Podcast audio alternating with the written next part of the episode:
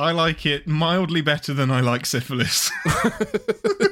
Syphilis might get better numbers on YouTube. You never know. Welcome to Behind the Sins, presented by CinemaSins. Welcome to Behind the Sins, a weekly look at everything going on inside the world of CinemaSins. I'm Aaron Dicer, and this week I'm joined by Baffle Gabber's Jonathan Watkins. Hello, hello. And Ian Whittington. What if it wasn't, though? We write for CinemaSins and T V Sins and do various other things inside the CinemaSins universe as well. See you guys later. Um, bye, Jonathan. Was, bye, was, bye, Jonathan. It was good to have you. What? What if? What are you talking about? What? If, what if it wasn't you? Like it, it is you. Where well, you? I feel like that's how. No, but that, that's how most of the, the Disney what if pitch meetings went. It was just what if followed by a word, and it was like this is greenlit. Let's this, do it. This current season of Behind the Sins is what if Danae were actually a British man. That is, that yes, is it's like, exactly. Yeah, this is our own like Captain Carter uh, version of uh, Behind the Sins. Does that mean that Danae actually comes in at some point to save the day twice, thus undermining the point of the entire show? Maybe not this episode, but don't put no. it don't put it past us. I'm expecting any second for her to just turn up and be like, "I'm back."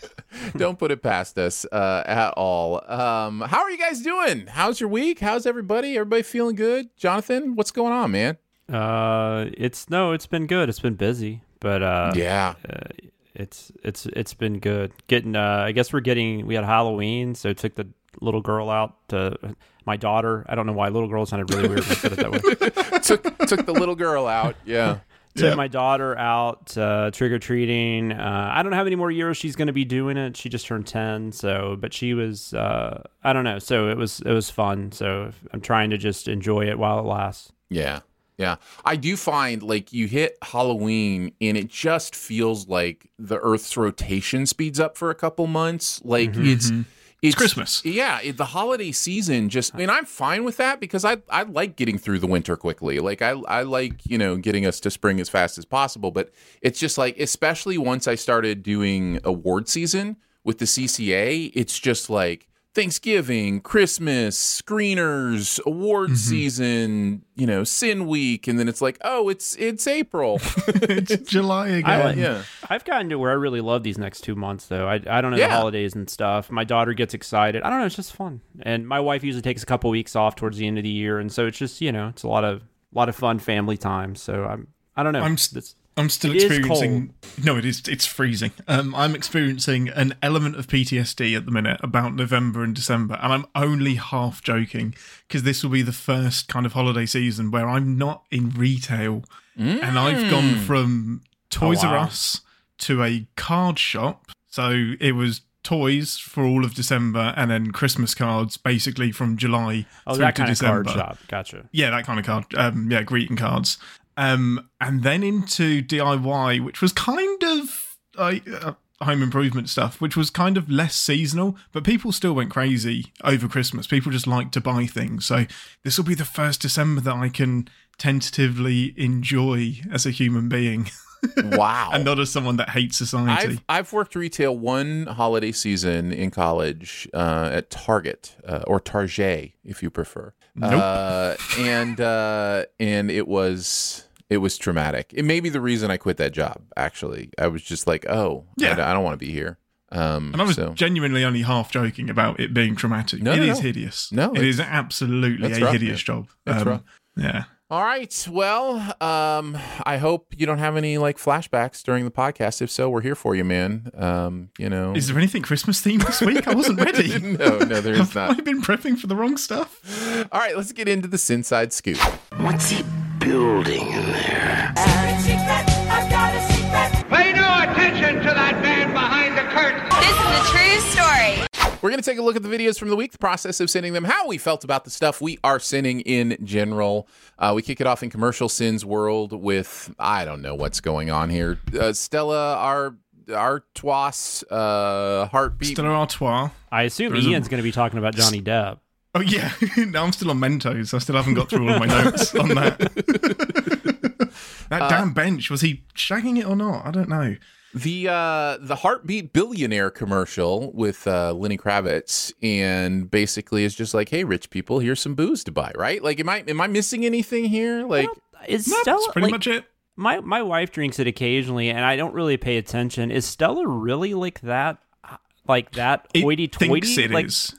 It absolutely okay. markets itself I mean, as well, the premium top-tier beer. No, well, I mean, I understand that, like, anything that's, like, you know, Bud Light, Miller Lite, Budweiser, whatever, they kind of have their own price range. You have a few that are under that, but that's kind of like the normal. Pr- and then anything like, you know, I guess when you get to like uh, Fat Tire and stuff like that, uh, Blue Moon, that's a little more. I thought Stella was kind of in that Fat Tire, uh, Blue Moon area. I could be wrong. I don't drink beer anymore. I don't yeah, drink it all anymore. It's the low end of the top so, end. So um, okay. One of the jobs that I actually enjoyed was being um, uh, working in a pub for two years. And there is an entire political spectrum across the beers and oh, who no, drinks yeah, have, what beer, beer and all friends. Of that. Yeah. Stella is such a weird one because it has this reputation of pitching itself as really premium, but it's just not in England at all. It has an unfortunate nickname of being the wife beater of beers. Oh. Um, and it's just the uh, not for the Wait, whole brand. Don't sue as, me, Stella. As in reference like, to the T-shirt, right? Like or um, no, because we don't really call that T-shirt a wife wow. beater over here, but I it has the I same like, thing, the same wow. connotation. I think I okay. like champagne better yeah. than wife beater. it, yeah, isn't correct. It, isn't that what they call it here, the champagne of beer? Is is that right? Kind of, it's got yeah. like the little, it's a better marketing strategy, that's for sure. It's got the little like uh, crinkly paper and stuff on it. I think I'm thinking of the right thing. I, this is people that don't drink trying to. Yeah, like, this that's exactly what what uh, at least at least for Jonathan and I. Uh, yeah, it's yeah. um, it's tell us, it, Ian, you alcoholic. Tell us, rampant alcoholic. I, I have a drinks cabinet behind me that's just below that Star Trek shelf. Um, yeah, no, it's not the it's not the premium beer of choice for me. Yeah. Okay. Well, that's fair enough. What do we think about the the commercial or the the sins, Jonathan? Why don't you go first? I'm having a hard time even remembering what really happens in the commercial. I'm not going to lie. I Animated just watched things this, happen. Yeah. I just watched this yesterday, but I did write down a couple of sins. I liked the, the thing about the drums or whatever, and it was, yeah, it looks simplistic, but this is how Meg White made a living for several years. Made me laugh. And I just enjoyed Go Booze. Yeah, I had that written down too. Because that was, that's one in where he's talking about, like, let's do it, guys. Let's use all our heartbeats for this really important thing. And he ends it with, go booze! And I was just like, yeah. Yeah, exactly. Oh, this is a Lenny Kravitz one, right? Yeah, yeah, yeah. Okay, I do yeah, remember. That's I the one. Now, yeah. What about you, Ian? I just think that this is, and I didn't write this ahead of time, he says, looking at his notes, this is more proof that there is a fine line between an amazing idea and a terrible idea, and that line is traversed by whoever can give the best pitch. So this advert is either the worst thing in the world or the best thing in the world. It just depends who was pitching it. Right, yeah. And somebody convincing pitched it, and so they made it into an advert. But yeah, yeah. It's, it's stupid, and it was well sinned. Yeah, yeah.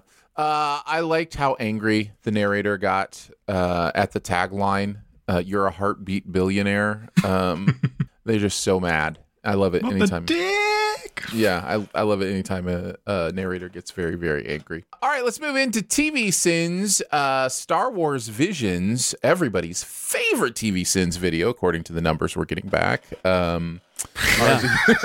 yeah, we just how we dove right into this show. Well, got yes. these out quick. I like it mildly better than I like syphilis.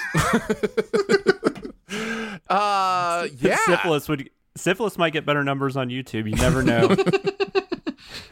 uh, the process of getting it. I did. Re- I have really enjoyed sending it, and uh, no, I should yeah, mention, by the way, the Heartbeat Billionaire script was uh, Barrett's script. I don't think I mentioned that, uh, but Barrett wrote that one. Uh, Danae and I writing on this one. This is a Dicer Hughes script, and this was for the episode The Twins. And I'm really enjoying writing sins for these. I wish more people were watching them. You know, it, it's like it's like Ted Lasso yeah. times weekly, you know, where it's like this Stop show. It. I no, no, no. I love the video we made for Ted Lasso. And that show is, you know, great. And people love it. And nobody watched that sins nobody video. Nobody wants to watch it. Um, and that's kind of how these uh, these Star Wars Visions goes. Uh, and just spoiler alert. we're not going to be doing many more of these. so, so if you want to see the rest of the Star Wars Visions uh, season send, you may want to get your friends together for a big old YouTube watch party. the, we were saying like we were so relieved that we hadn't written these ahead of time because yeah. we were like, well, we've committed to it now. Well, it's it was also so again a little bit of uh, behind the scenes. Imagine that from this podcast, but um, you know there is always kind of appeasing. Uh, you know, the the copyright gods and, and those kind of things. And often that process takes about a month um, or possibly even more. Sometimes it doesn't. Sometimes it's just, you know, for whatever reason, they're available and they can go up right as soon as we get them on the channel. And thankfully, Star Wars Visions was the latter category, because if not, we probably would have sinned a bunch more yeah. of these before we knew that people weren't interested in watching them. So it's interesting, um, though, how the animated... I mean, granted, I guess the only live action we really have is Mandalorian to go by, and that's hugely popular. I yeah. don't know how popular this Boba Fett show is going to be or whatever, but um, but it is interesting like when you compare that to like all the animated stuff we've done, like Bad Batch and uh, Rebels mm-hmm. and now Visions, and it's just the, the difference... difference in numbers is pretty fascinating. I, yeah. I don't know why that is, because I know a lot of people watch those, you know. But absolutely, know. But yeah, we've we've done all the Star Wars animated stuff we done hasn't uh, that we have done hasn't really done well on the channel. So it's it's been an interesting process. Uh, but anyways, we did the Twins, and I enjoyed it. Uh, this is Studio Trigger, and if you read through the comments, a lot of them, and I'm not an anime person, but a lot of them are like, "Oh, this is so Trigger. Like this is exactly what they do. This is their kind of." Anime, it's crazy, it's over the top, it's purposefully, you know, wild. Um, but that doesn't mean we're not going to send it. That doesn't mean mm-hmm. we're not going to take it to task uh, for those things. Um, I think if I were to kind of sum up my experience sitting this, I was shocked. Shocked at all the uh, callbacks and winks in quotes in this one. Now, all of these episodes have a little bit of that. This one, it's like every three minutes. They're at least... there is somebody saying an exact line from a Star Wars property, and it's just it's it's it's really weird. I don't get it. It's like, was it a challenge? Did they challenge themselves? Here's a list of Star Wars quotes we're going to try to, you know, fit into this episode. Uh, it was really really strange. Um, the uh, the suit, uh, the the convenience of it just having that slot for the Kyber crystal, like as if that was something that was planned. I believe it was called a Kybergina. Uh, Kybergina was amazing. In the suit uh, was was really interesting to me. And then I had to shout out uh, Danae's sin about the toothpaste, where uh, oh, so the, the imitation of kind of the style with, you know, the being toothpaste. Out of toothpaste being a sign of their dark purpose of their birth or whatever. Um, I loved that stuff. Um, but yeah, that I really enjoyed writing on this one. Uh, Ian, what about you? What were some of your thoughts as you kind of walked through this property? Oh, this whole show is a Kybergina. It's just like, how many different uses out of Kyber crystals can we get? Considering they are, they're mentioned in like the surrounding lit- literary universe a lot, but they're barely even acknowledged in the movies themselves. Um, but yeah, this is reflecting what the comments said. This is where I felt bad not liking the the episode itself, because... is it just that I'm missing out on right. the style? That's what it sounds and like. It, yeah, and I'm just not getting this. It's not landing because culturally it's not something that I'm I'm not used to this genre. It's like mm-hmm. watching a, a Halloween movie and being surprised that it's so bad. Um, am I just not getting it? Um, I remember when the Everyone video... thought that Halloween movie was bad, by the way. Yes. That wasn't. you, you, you got that perfectly. Not alone. Yeah.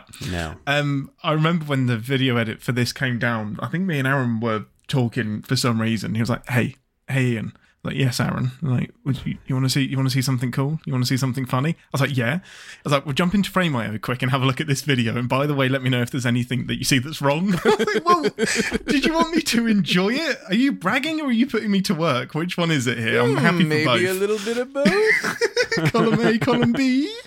But it is brilliant. Like, this is it was the the script took it to task for all of the right things, like just the reference central, and it made me think twice about, hmm, when I'm writing scripts, am I too self-referential as well? Am I doing too many callbacks?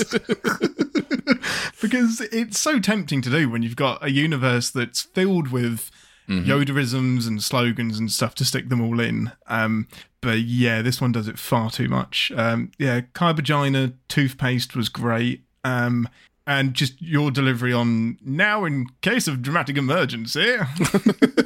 Press this button to release the uniform. Um, yeah, great. Loved it. Good video. Uh, Jonathan, what about you?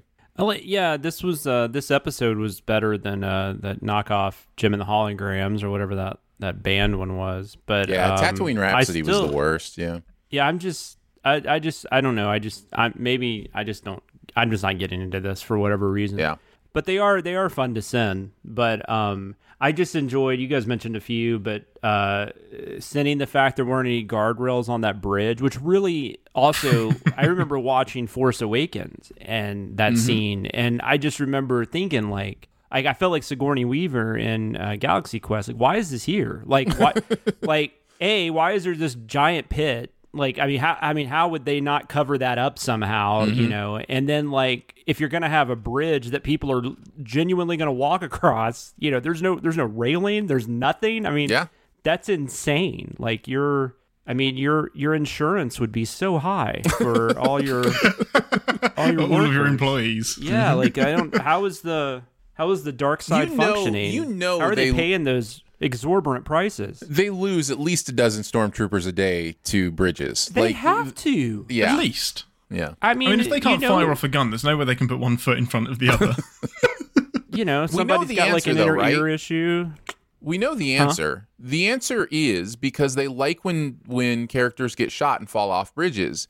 And it's hard for characters yes. to fall off bridges when there's guardrails on them. That is the answer. The answer is they love that shot of when a, you know, a character or a stormtrooper or whatever takes a bullet and then just goes tumbling off the bridge. But that's harder to do with guardrails. So, yeah. Yeah. That's the answer. That's true. It still uh, makes it dumb. I liked the term Star Wars haters or fans. I honestly can't tell the difference anymore. I felt that. Oh, man. Isn't that the truth? Uh, tro- trolling Last Jedi. Yeah. Haters was awesome.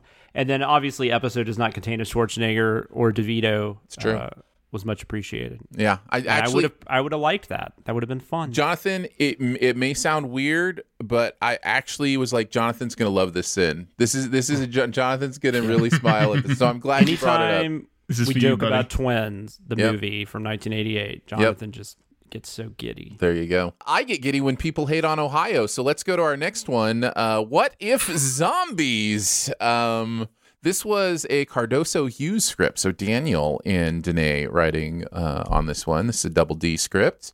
Uh, so yeah, what did you guys? Uh, what did you guys think of this one, uh, Jonathan? Let's start with you. What are some of your thoughts on What If Zombies? So I've seen every episode now except the last one. And um, this might be the one I enjoyed the most. Oh, okay, I, cool. I, I, uh, and I know that's gonna sound like people are gonna be like, "Do you like horror movies?" But no, I don't. I'm not really a zombie. I'm not really a zombie person. But I, but I kind of enjoyed like this comic book series. I don't remember when this came out. They've done a few variations on it, but um, I've read at least one of them. Have you read these, Ian? I don't know if you actually read Marvel comics, though, Ian. I'm not no, trying to... No, like... I haven't. I, I read a huge amount of um, Avengers and Iron okay. Man and the S H I E L D stuff, but not the not none of the what ifs. Yeah, well, this was... It, well, I'm just saying, Marvel. It wasn't a what if, it was a Marvel Zombies uh, comic. Oh, yeah, it's its own it, thing, isn't it? Yeah, because they were, at one point, they were even going to do a Marvel Zombies movie, I think, and then that just kind of... I don't think that's happening anymore. Or maybe that's not going to fit into the M C U. Well, you say that. Yeah. No, that would definitely be like an now. offshoot kind of thing. Yeah. yeah. But um, but anyways, I don't know. It was just, I remember it being kind of fun to read because it was like, I mean, because this is a true what if scenario. Like, what if, mm-hmm. I mean, this yeah, seems like, like this a would more... never, ever, ever happen in the real world. This is exactly, yeah, exactly. exactly what so this think, should be used for. I think that's the aspect I like about it because there actually are stakes, even though you know this is like a... And I loved how they used, I don't remember if they did this in the comic, but I loved how they used um, Ant-Man uh, to to kind of infect Captain America, and then it just went from there. Because I mean, that like makes perfect sense. Like they wouldn't see him coming and all that kind of stuff. And uh, I don't know, I enjoyed it. I thought it was I thought it was kind of entertaining. the The video was hilarious. Um, I liked the I. Gonna guess it was Daniel, but I don't know. Maybe Danae's a big Rockwell fan, but I just loved throwing in the Rockwell mention of somebody's watching me. Yeah, um, that was amazing. Uh, the half-hearted attempt to make Rockwell canon in the M C U mm-hmm. was uh, was the was the sin. I like when Hope in the show says all that's left to answer, and then uh, then there's an answer. Who are you? And then the sin is, well, that's just a dumb superhero name. All uh, that is left. And then I just like the one where it was just like a throwaway, like, here, teenager, you solve it. Because he just like throws it to Spider-Man. It's so good. Yeah. Yeah, totally. Those are the things that I enjoyed. Ian, what about you? What do you think of this episode? Yeah, I like this episode. It was it was good. It was fun. Um, it's handcuffed by being twenty minutes long. This is the sort of thing that I think yes. it's a common could, story with this with this series. Yeah, what a surprise. Um, I don't know if it gets a full feature length, but how easily and how quickly Earth's Mightiest Avengers and Heroes and Hawkeye get taken over by zombies is like beyond convenient. And it's just like, look, we are so aware that we have twenty-three minutes, so this just happened, look over here at something else while it happened. Mm-hmm. Yeah, but you know, I, I really enjoyed the video. Um wow what was it I'm like what right now I do have a question. What is with the sudden boner for Hope Van Dyne? Why is she like in all of these episodes? She's suddenly a crucial plot point in two of these shows. Mm-hmm. Did I miss something? Is she... Like, I haven't actually seen Ant-Man and the Wasp. So, did I know she's in that. Isn't Maybe she? Evangeline Lilly was available. I, you know, I don't know. Yeah, possibly. It was. It well, feels they, like that's how these were written, wasn't it? They've mm. kind of thrown Ant-Man into... Like, the uh, Michael Douglas's character, you know, the original Ant-Man, they've thrown him into this a couple yeah. times, too. So, yeah, they, there, there's a lot of... It's, they're Ant-Man heavy lately. Yeah. Yeah, absolutely. Um, actual video footage of CinemaSins staff trying to coax a joke out of our sick minds somehow makes its way into this episode. I was like, yeah, I've had that battle. I was like, there's something really sick here and I'm going to mm-hmm. get it. Yeah. And some little part of my brain is saying, no, this will get you fired. So put a comment on it saying, it's up to you if you cut this sin or not. So I'll leave right. it to de- you to decide if it's the level of fucked up-idness it has. Um, mm-hmm. Uh, the expletive-ridden sentencing was my favourite sentencing in a long, long time. Just the whole episode is brainless, which is perfect for zombies, and mm-hmm. just how long the expletives go on for was was beautiful. Was that the, was that the Christmas Vacation, the Chevy Chase? Was it that one? Oh, I don't. I don't know what it's from. Actually, I just loved it. I think that's yeah. the one you're talking about, because I don't think of another expletive one from this week. So. Yeah, yeah, it's, it's just like where he's just long... shouting. He's just kind of yes. shouting, like, yeah, that's that's Chevy Chase and Christmas Vacation. Yeah, yeah, it's brilliant. It's so good. It's a great way to end the video. I uh, I didn't like this one as much as you guys did. I didn't, I didn't hate it. I, I haven't hated any of these What If episodes. I, part of that probably comes from I'm you know zombies always annoy me. Uh, I just I don't think they make a lot of sense. Um, but I may have too much of a faith in humanity's ability to um, you know. Uh, if superheroes get infected, though, that might be a little different. Well, that's what I'm saying. I don't understand yeah. how superheroes get infected. Like, well, I how, mean, do, how do superheroes thought, get, you know, bit by a slow plotting, um, well, they mindless well, no, creature? One got bit by Ant-Man, but how did Ant-Man get? I, I see what you're saying. Yeah. So anyhow, so yeah, that's that's my own annoying thing. But um, and and I did feel the the that it was it just felt truncated. You know, it just it felt like there there should be more of a bil- of an ability to expand it out and, you know, kind of help us see uh, some of the things that that to me felt rushed. You know, um, all of a sudden yeah, everybody's sure. a zombie so quickly. Um, but yeah, I would have been curious to see a lot of that stuff. I mentioned really the only thing I wanted to mention already, which is I didn't even write on this thing, and there was so much Ohio hate that, you know, the the comments like noticed it. And we're basically like, I, like I, I feel like it felt real in this to some people. Like, um, it's funny because is it uh, not? I mean, for me, I, I come I come by it by birth, right? Like, I was born in Michigan, and Michigan people hate Ohio. Like, that's just that's but something you rivalries, whatever. The small team is better than your team. You've got rivalries, right? Like, there are rivalries yeah, in Ireland. England, Ireland, Ireland, mm-hmm. Ireland. Yeah, yeah. I don't know how I'm allowed to say it. So, you know, it's a it's a it's a fun little way to to play. But I grew up in Ohio. Like, I grew up like ten of my childhood years in uh southern Ohio, so like I've lived there amongst the enemy, uh and it's so uh so yeah I always I always think it's fun when it makes fun of uh of the Buckeye State. All right, let's move into music video sins. Uh this is D J Snake, Ozuna, Megan Thee Stallion, and Lisa of Blackpink with S G. Uh, so never has yeah. a man just said a bunch of words together without understanding what they are. Yeah, the Lisa of Blackpink, like that seems sad to me that they have to say that. Like, I think Lisa's enough. I, I, I don't. Yeah, rightfully I mean, seemed other, as well. That seems Lisa really harsh. Yeah, yeah, yeah. Uh, so anyhow, um, I, I listen. I've heard of Megan Thee Stallion in Blackpink, um, but I cannot. Uh, I admit I've never heard of D J Snake or Ozuna. Um, so yeah, I, I'm definitely speaking for myself. I have no idea what any of this is. Yeah, I uh, listen. I, w- I there's no greater way for me to sound out of touch than to try to talk about this song. So I'm passing. uh, I am passing on talking about this song. You know, it's a you know, it's one of those mishmash things. I mean, right? I mean, you've got like, I mean, there's nothing wrong with that. I mean, they can work. Um, the you know, rappers getting together or whatever, doing you know, doing a doing a song together or something. But this just doesn't on any level work. I don't think mm-hmm. it's not it's not like an interesting melody, and everybody just seem, kind of seems to be repeating stuff that they've had and uh, they've mentioned in other songs, especially Megan Thee Stallion's you know portion. Um, mm-hmm. She even does the body yaddy yaddy thing. Like yeah, we've heard a whole song about that. So I don't you know. So that's just my thing. Um, but I I'm curious like. People that are actually fans of them would yeah I just I don't know why they would like this either, but I don't know, other than maybe just to see them together is fun. Yeah, I don't know. It's like the Avengers, right? Like it's the Avengers yeah. of modern music. Good. Good. Okay, maybe it's more like when they did uh what what was the uh the one where they did all the Netflix Marvel uh together? Uh maybe oh, it's the more Defenders. The Defenders. Maybe it's more like oh, the ne- Netflix is the Defenders. Oh, I loved that. Well, see, people can I... love this too. So there no, you go. But they shouldn't. uh, Jonathan, did you have? You're any... defending the Defenders. That's, That's true. Nice. I That's am. Very nice. That's very That's nice. Right. You're a Defenders defender. Yeah. Uh, Jonathan, That's did you have anything else about uh, the? the song or the, the video that you want I mean, to talk about? I already kind of said myself that there's too many artists, but Barrett mm-hmm. did that as well, which I thought was. Uh, I also enjoyed the guy, the guy, he had the hat on on the boat, and it's just like, can you imagine the tan line this poor bastard will have after spending all day under the sun on the boat in this hat? Mm-hmm. Um, and calling the oboe the Mitt Romney of the woodwind. I had that one done too. That's so good. That's what uh, I had. Uh, I also uh, had the, listen, anytime subtlety is just a sin, it slays me. I don't like anytime there's something that is so obviously not subtle and it just the sin is just subtlety.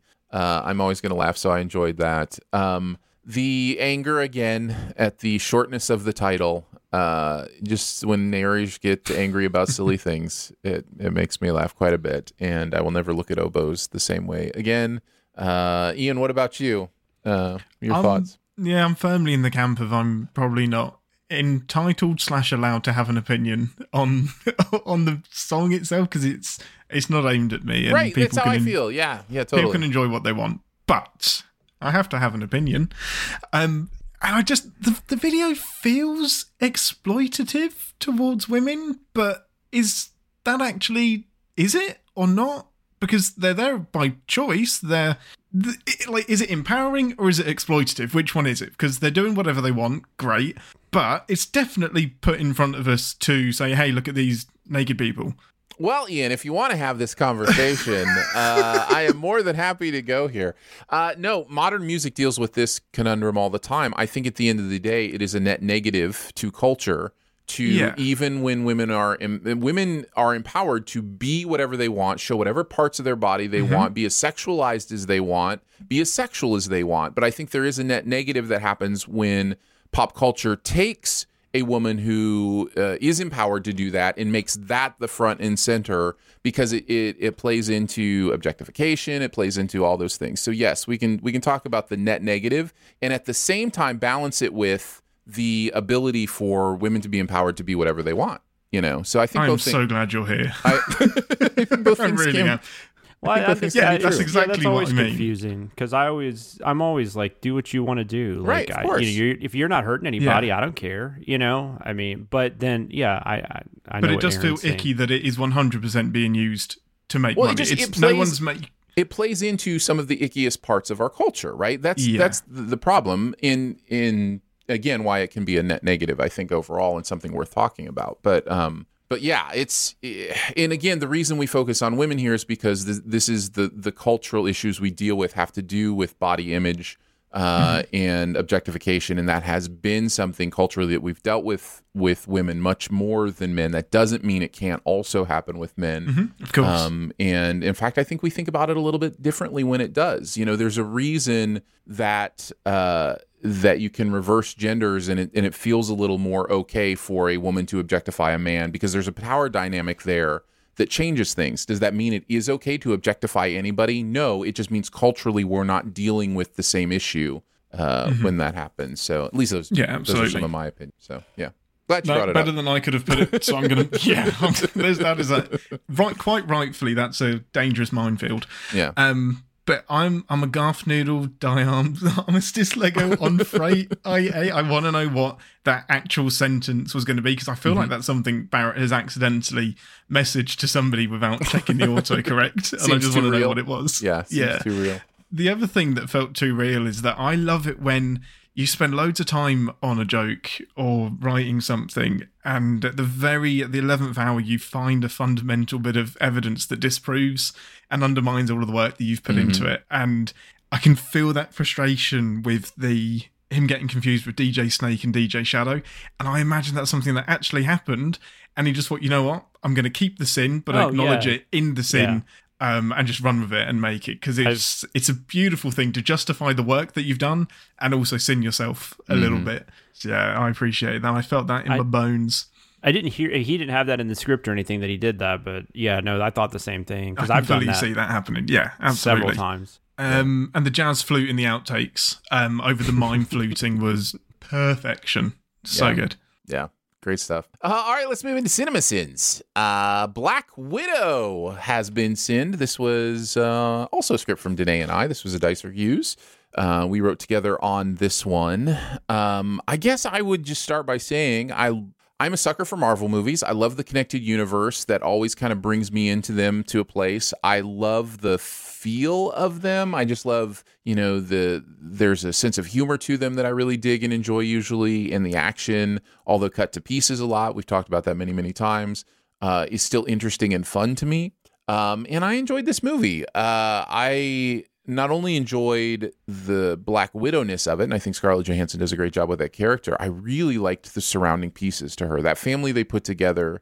Uh, Yelena is a great character. I would watch a Yelena movie. Um, Florence mm-hmm. Pugh is is probably my favorite thing about the movie, but I also really yeah. liked uh, Red Guardian and, you know, all that stuff. So, yeah, I enjoyed this movie. Um, that doesn't mean it's not chock full of sins. Uh, so we had a, you know, a good time kind of pointing a lot of those out. I wanted to point out first Danae's wonderful sin about the uh, nasty recliner. Uh, in the in the dude's office, just because it's such, just sitting there, it's just like, you know what this guy needs?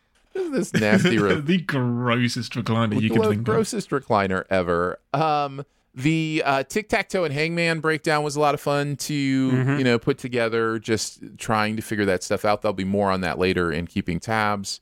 Um, oh no, you stole my keeping tabs. No, no, you, you didn't. didn't. I got it in the comment tabs. section. No, sorry, I have it in the comment section. Oh, okay. So that's going to get a lot of love this week.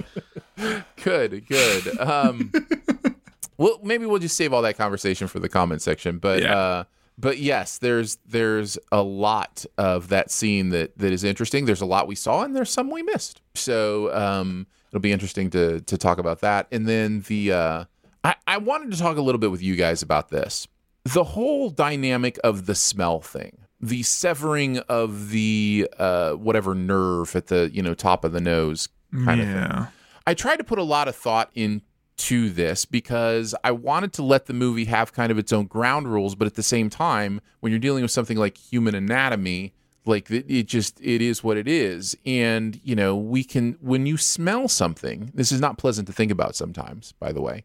When you smell something, what that means is there are actual particles of that in your nose. That is, you know, there correct. The, there there is an actual physical molecule presence, whatever, that is coming into your nose. Well, that that means you've got some time before you smell something that is in the same room as you, twenty feet away, whatever.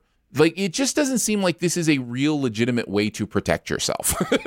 Like, yeah, how many ways can like... someone not smell you? Like, literally, you could plug your nose and be okay. And I know the movie tries to address that, but it's not true. Like, you don't smell things that, no, you just know... just put a helmet on. Yeah. Like, considering everyone is wearing a helmet, just put one on. It, it feels like they really, really wanted the moment where Black Widow smacks her face off of the table and then worked backwards from there. Yeah. It, it stinks, haha, of mm-hmm. wanting that moment and then doing anything it can to get there. It doesn't... There are so many other options.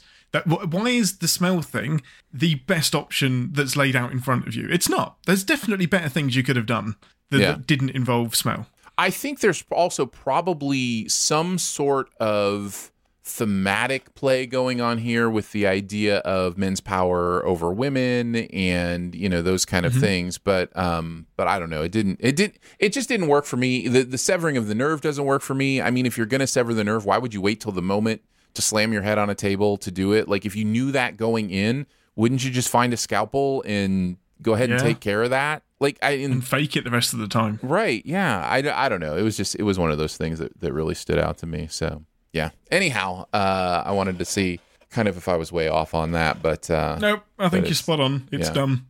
uh, Jonathan, what about you? What did you think of uh, Black Widow or this video or whatever?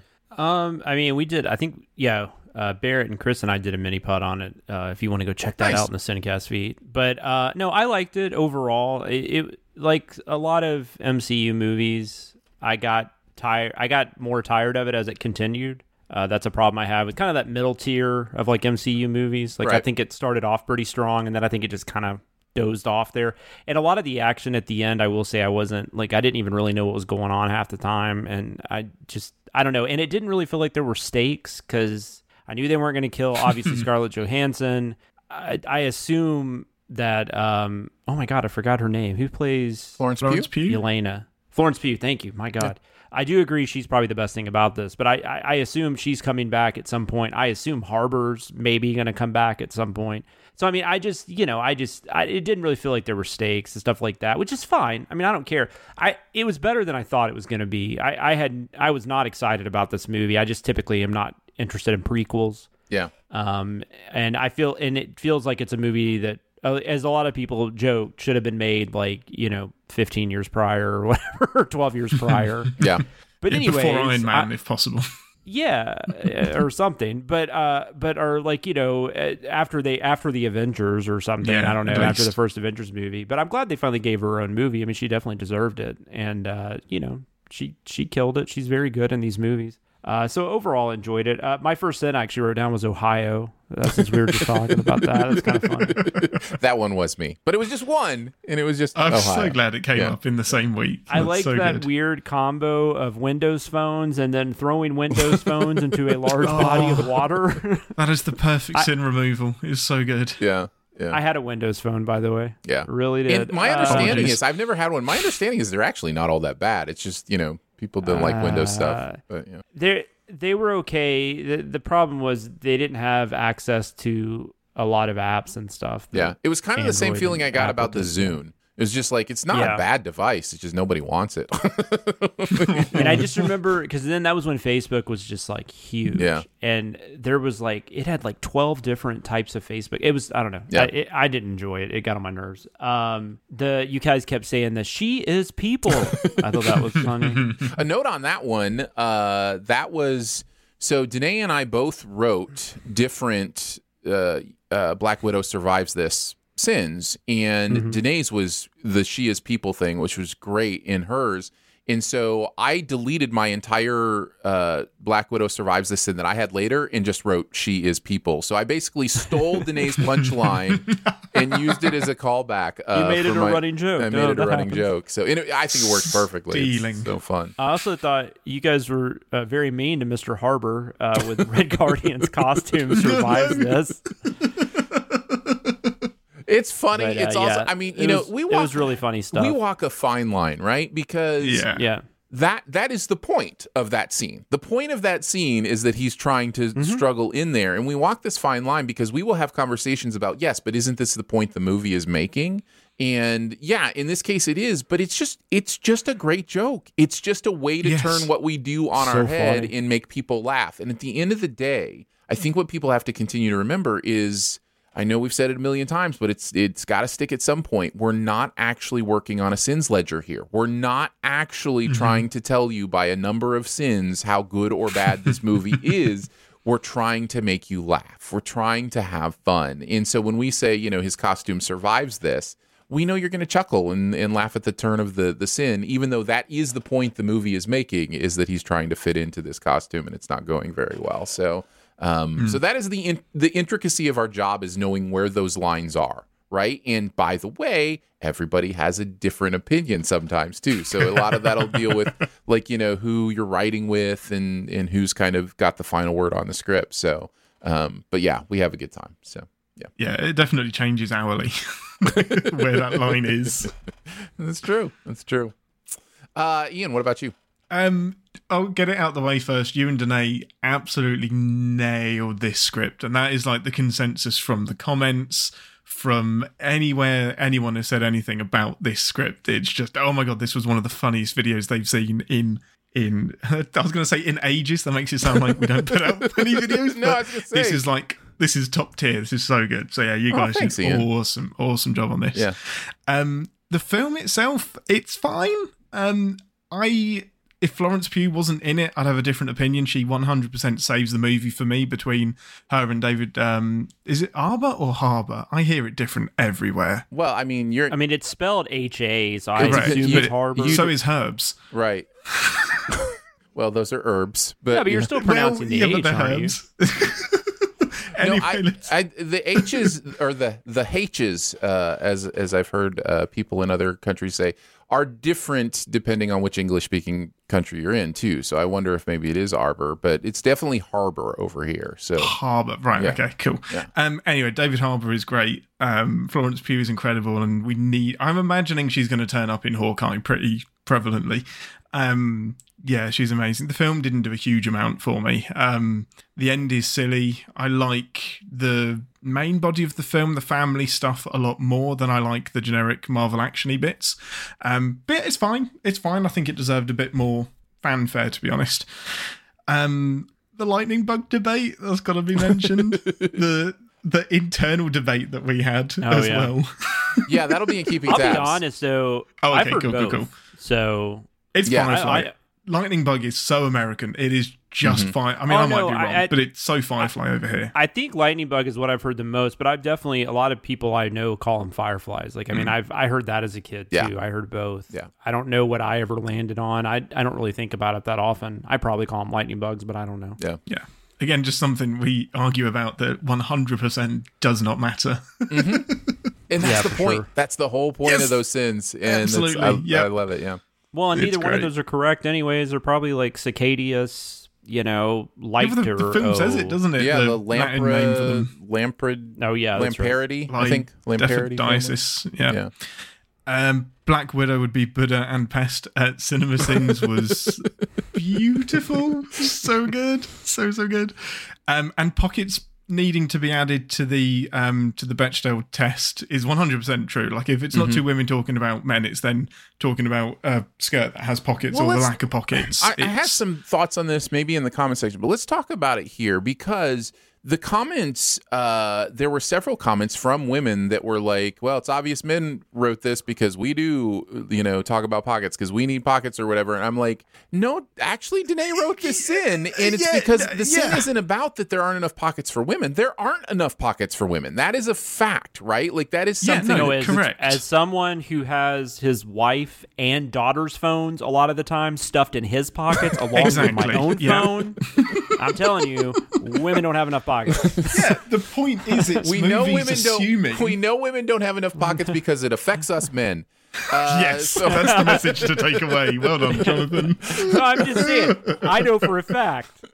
Yeah. So anyhow, uh, I, I think I actually did respond uh, under one of those comments and just said the sin isn't that, you know, that we, you know, think that there are you know, that that's not an important thing. The sin is that that is a go-to, you know, mm-hmm. that's what women talk about. If they're not talking about a man, they're talking about not having pockets or going to the bathroom together. Uh, and that movies, yeah, you know, use same. those things as cliches. But I just, I thought it was funny. It's, it's one of those interesting things that we're dealing with, with some of the diversity in our writing uh, crew where, you know, at the end of the day, it is a, a white guy that's saying them as the narrator. And so mm-hmm. it changed, like we have to almost think of like how that changes contextually things that a, you know, woman may have wrote or somebody from a different background may have, have written. Mm-hmm. It becomes an interesting thing because you're putting them in the mouth of, you know, a white male. So, um, and I, mm-hmm. and that's not to say that the sin didn't work. I think the sin works perfectly, but you can see in the comments how some people, you know, wanted it to be,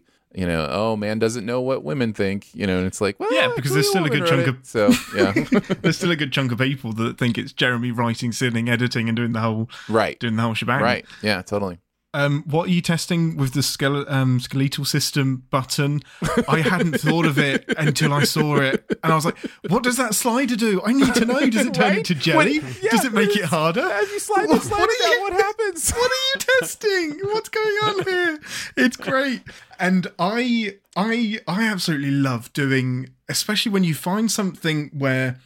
What I've found a lot in Rick and Morty is when you're sexually attracted to something, there is a right. word for it. And I stick so many of those in right, right. into into some sort scripts. of philia word, yeah, yeah, exactly. So I watched the video the other day, and then I went through the script to pick out my favourite sins and refresh my memory. And I had, I was trying to Google oniatomitis because I was like, what the heck? What's oniatomitis? I was like, oh no, I had to go back to the video and it's one at a time itis. Not, yeah. yeah. There, is, there isn't a thing for oniatomitis. No, oniatomitis is not an actual disease. it um, is now. I should, uh, next time I, I, I've written that into several scripts, uh, but I should next time have him pronounce it oniatomitis or something like that. Oniatomitis, because it's, it's amazing. Oh yeah. dear. Um, and That's cool. Re- one of us likes to say hopper even when it's spelled with two O's, so yeah. Hopper? That makes sense to nobody. Sorry I said that. Except for Ian and Aaron. Yeah. My um my very, very last one is just Jeremy's delivery on there. Hi there, random parachute. Thanks for being so convenient. Was it's one Great. of those things that if I'd have been reading it, I never would have thought of that. And it's makes me happy that he does what he does for us. He's so yeah, good. Yeah. I, I mean, I may have put that in the narrator instructions. To do okay, screw way, Jeremy. So. Well done, Aaron. Listen, I'm not above taking some credit when it's mine. I just want to say. Stealing it from Danae, stealing it from Jeremy, right. that's fine. uh, his delivery was per- oh. perfect. I, I messaged yeah. him when I heard it. I was like, that is so perfect. And he actually had messaged and said that the script was fun for him because there were a lot of those opportunities to do something Uh, you know, interesting or unique or those yeah. kind of things. So I know he had a lot of fun with this, um, this script, and his narration is just great uh, throughout. Mm-hmm. So, so, so good. good. Stuff. It's good stuff. Let's move into Space Jam: A New Legacy, the new Space Jam movie. This is a Cardoso share script, Barrett and Daniel writing on this one. Um, what do we think about Space Jam: A New Legacy? Uh, I guess I can go I first. I haven't seen it. Um, have you seen it, Ian? Am I the only one that's seen it? No, and I okay. am now really glad. This is one of the Sins videos that made me happy I haven't watched it, because this is infuriating. If this is a real Can representation of what the film is, I really like the original, but I was seven when I watched it, so it, it's going to be the perfect film for me, but this is infuriating yeah, that they terrible. just turned but it into love, branding. You love sports. my despite my I mean Ian well-known... all the time he's like, hey guys, can we please talk about sports? Yeah, it's like, true. That's Ian. If you know famous Ian. for liking basketball. Yeah, absolutely. Yeah. I don't even like the sports that they make up in Star Trek. I'm just like, could you get on with the aliens? That's amazing. You didn't like Cisco's uh, asphyxiation with baseball? And... Oh, that makes no sense. It's three hundred years dead. Just give it up, Cisco. Stop being it's quirky. Like, I don't know. It's like us watching old movies. Did you say asphyxiation? With oh, baseball? I meant to say fixation. Did I say I think you did. Wait, is there a sport where they choke fixation. on baseballs? No. This is amazing. No. I need to watch no. more Star no. Trek. No, I meant to say fixation. I didn't know yeah. there was so much ball choking. Season that's, seven yeah, got really kinky. Uh, that's, uh, that's something yeah. else. That's something. So they else. start running out of ideas, like season six, season seven yeah, of some of these right. shows. Like it's the ball yeah. choking episode. Here it comes. Well, I guess it makes every sense show gets then. one. I guess it makes sense then for me to start, since I'm the one who's actually seen the movie. Uh, yeah, it's as terrible as it looks. Um, there is something that can be inherently fun, even as mentioned earlier. In the music video sins of putting a bunch of things together, right? Of being like, hey, what if this world invaded this world? But at some point, your gumbo becomes less gumbo and it just becomes trash, right? Like at some point, mm-hmm. it's just like the, you know, you can put so many ingredients in that there's just, there's nothing to distinguish it to taste or or whatever. So like, hey, Aaron, taste my soup. Oh my God, this is trash. It was my grandmother's gumbo recipe. Yeah, it's still trash. It is hard for me to talk about because I am a super taster. So like three ingredients is often too much for me. But I but I imagine even for most people, you get to a certain number of ingredients yeah. and some of them are conflicting or whatever. And that's kind of how this feels to me. It's just like, you're trying too hard. There's just too much stuff here. And I get that's kind of the point of the movie. And that like they're they're I'm not saying it's accidental. I think it is completely intentional. Everything they do in this movie was exactly, I think, what they wanted to do because they just wanted to have fun with it. Is is LeBron really bad in this though? As an actor? Yeah. Well, here's the thing, because he's actually, of course, he's playing himself in both situations, mm-hmm. but in Trainwreck, where, you know, he's Bill Hader's, like one of Bill Hader's like best friends in that movie. And he's actually playing himself in that movie too, but he's really funny. And that might have to do with Judd Apatow and, you know, and, and Amy I, I Schumer think, yeah. and stuff. Yeah. I th- Cause like him talking about how he has to, he's not going to go to the locker room and hear the Downton Abbey spoilers. Right. Like, right. do you know what I'm talking about? Yes. Like Bill Hader won't no, watch I do. Downton Abbey with But him. I do think we have a level, I, I, we, we have this, uh, this thing we do with athletes or other professions that aren't yeah. actors, but we see in movies where we dial back the expectations a little bit. And so, no, absolutely. So, but he clearly can be passable. Sure. Like if, but maybe him also being the main person is a problem too. Maybe yeah. him being the main focus I, is an issue. I don't think I don't he's know. the just main curious. problem of the movie. Let's just put it that way. Yeah. I don't think this is LeBron's fault. Yeah. Um, I, I just Seven think... year old me didn't care that Michael Jordan was a bad actor. It was right. just cool, Bugs Bunny. Right. Yeah. I wonder if kids like this one. Ah! That's My kid inter- didn't watch it, so I don't know. Yeah, I don't. I don't Experiment see why they time, would. Do it. But... no, she, she, I feel she like would so not many of the it. so many of the inside jokes aren't geared to them. You know, the... no, they shouldn't get the Rick and Morty thing. They shouldn't Rick... get the Clockwork Orange thing. There's. This was Clockwork Orange thing blows my so, mind. So fucked up. Like why? What a weird, what a yeah. weird one to pull out of the vault. yeah. Just these people like... like Alex from Clockwork Orange. Yeah, it just felt like Warner Brothers was dick measuring against Disney properties, oh and it's just yes. like, A, that's not that's not a fight you can win, and B, no one cares. Yeah. Yeah. Uh, it's not a great movie. I don't know that I need to spend too much time on it. Um, there are a couple fun moments that I may have smiled at or laughed at or whatever. I I actually thought the Michael B. Jordan moment that the video uh, that seemed took, kind of was funny. kind of funny. It was it, it, it was it was handled pretty well, and I thought uh, it was kind of funny. So I just, um. that's Michael B. Jordan.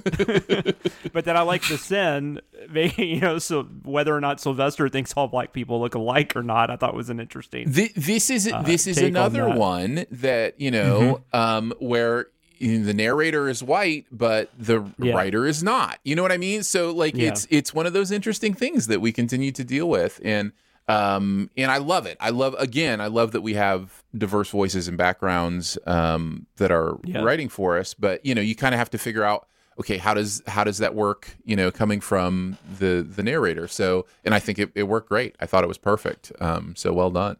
Uh as far as like stuff in the video, really funny video. Um the the the shade on uh Yahoo was just great. That, you know, if you had any money Uh, about the Yahoo interface, and it was like, you know, if Yahoo actually had any money. Um, the the Kyrie probably doesn't believe in movies shade was hilarious. uh, I, didn't, I didn't even get that, but it was funny. He is famously right now uh, not playing because he won't get vaccinated. So, um, so I'm oh, sure. That, okay, I did know wow. that, but I didn't. Yeah. Put, I didn't so put two and I'm two. I'm sure together. That's the two and two you're supposed to put together. Yeah, for sure. Uh, why is Ted Lasso allowed to coach soccer in the midst of that cheating sin? Like, completely out of nowhere is just I love, so great. I don't know what you call those, but I love this. I love writing these, too, where you just end it with a random yes. question that doesn't fit with whatever's going on yeah. there. Yeah, yeah. Non sequitur sins are the best. Yeah, non sequiturs, I think we call those uh, in the business. Um, the and then I had to mention this floating earbud just had an orgasm. Uh, just simple and beautiful and true. Um, you just gotta love that kind of stuff. Uh, and that, my friends, oh, is why uh, Barrett writes CinemaSins. Uh, just yeah. amazing, amazing stuff. Uh, what about you guys, uh, Jonathan? I mean, I, I don't see any scenario where I'm watching this. Uh, maybe if it gets Oscar nomination, which I don't think is happening. So Bugs Bunny gets an Oscar nod for like best visuals, effects. Like effects. Do you do that, Jonathan? Everything that gets an Oscar nom for any category? No, not necessarily. Not necessarily. I mean, definitely. Like I try to watch, although I, I don't. I usually fail, but at, like the big the big categories, I'll tend to try to watch the best pictures and stuff like that. But visual, nah. I mean, unless it's just something that interests me. But um, no, not really. Okay. I, I just was trying was to curious. think of any reason yeah. why I would watch this. Yeah. Uh, and it's definitely a personal thing. Obviously, I have nothing to do with the Oscars or anything. Um, I enjoyed the Teen Wolf thing. The see, this is yes. why it's better to turn into a werewolf before the game. Yep. I thought yep. that was really good. Uh, LeBron is trying to teach his kids about hard work while also having this automatic ball dispenser. Uh-huh. That was amazing. Yep. That was so good. And uh, I just enjoyed the one where it was just like the movie. The line in the movie is, I think LeBron says, "The computer's black." And then the sin is, I don't know what this is, but it isn't funny. Oh, man, I had that written down, too, because it's one of those times where the narrator just echoes exactly what is in my head. I was like, yeah, I don't know what that was, but it was not funny. Yeah. So. Yeah, it kind of felt like almost like a shoot, offshoot of, guys, I no longer know what's going on here. Like it kind yeah. of felt like kind of an offshoot of that of that sin. So I thought that was great. Yep. Uh, Ian, what about you? Yeah, from it feels like I haven't seen the film either, but from what the Sins video pulls out, it feels like it took the wrong lessons from Space Jam. And Space Jam isn't objectively a good movie. I like it because I was seven when I watched it, but right. it puts all of the humans into the audience of the game, which isn't what happens in the first Space Jam. And I feel like there's far too much of it. If you had less of that, you could maybe just zero in on some of the actual properties that are in the audience and give them something to do rather than the family just shouting mm-hmm. Dom the entire thing. So yeah, I right. very much doubt I'll watch it. Um, again, we're probably not the the audience, to be honest. Um, the absolute poetry and sonnet that was the appreciation of the original Game Boy. Um, I feel like, I haven't looked, but I think Daniel wrote that because he writes poetry like this and then puts yeah. it into Sins videos. Um, it's, yeah, it was so, so good. It took me back to my my very first gaming console. Um, yeah, it's so good. Uh, the Dom bonus round is so good. I didn't even, mm-hmm. there are so many. This is exactly like what the bonus round is for. There's so many Doms. So well, many. You know, it's interesting because there was a sin early on about the word algorithm, I think. Mm-hmm. Uh, I could be wrong. It, yeah. it may have been something else. But they, they played a bunch of them in a row, and yeah. I was like, oh, you should have saved that for a, a bonus round. No, yes, they couldn't because they thought. had the Dom bonus round. You know, like I mean, you can do two better. bonus rounds, but it made sense to do it that way. But uh, Speaking but, yeah. of Dom, mm-hmm. was the, Aaron, since you've seen it, was the whole like uh, letting your kid follow their own dreams, was that like as presented as offensively as it appeared to be in the movie? Because it's like it's not even like uh, he's clearly really good at it. Like it's not just like it's right, a dream, right? Like yeah. he's already he already appears to be yes. like an expert. He's invented game maker. something. Yes. Yeah. yeah. yeah. Yeah, he's invented something. It's like, and he's like, no, no, no, you must play balls. Like, how, he's revolutionized the video game market. yes. Yeah, but he's I mean, not playing basketball, therefore I mean, he's not I worthy. Get, Yeah, I get that you have, like, well, you know, this is, you know, I, I dream of making video games, but, you know, I don't know how to work a computer. That would be one thing, but, like, yeah. this guy's, like, already, like, freaking, like, is an inventor. I don't know. It just seemed weird. No, I like, mean, but, you know, offensive is an interesting word, but it's, I, I, yeah, yeah, it's, it, it is definitely exactly as you're saying. It makes no sense. And there, there is another element of it that also is off-putting where it's like, I mean... Yes, he, that still happens, but that is such a cliche that most parents are aware that they shouldn't do that. You know what I mean? Like most yeah. parents aren't, yeah. aren't aren't putting their own, you know, uh, expectations and dreams on their children anymore. It's just not, you know, like I, I mm-hmm. played basketball in high school and college, and I loved basketball. Um, I was very, very careful not to be the kind of parent that was like, oh, you've got to play basketball, um, because that's yeah. what I did. Uh, and none of my kids played in high school. They all were in marching band, which I didn't do because that was something that they enjoyed and that they, you know, found fun in. So I think most parents are aware of that. And so to have LeBron James be the kind of parent that would be like, well, you know, it's weird. It's just weird. It was also... It was also interesting because, like, I thought the parallel to of I don't remember I don't remember how old his son is in real life, like his actual son. But I remember when his son started playing high school basketball, there was a lot of controversy around the fact that people were covering that, right? Because it's like that kid's in high school, yeah. You know, or maybe he was even in middle school at the time.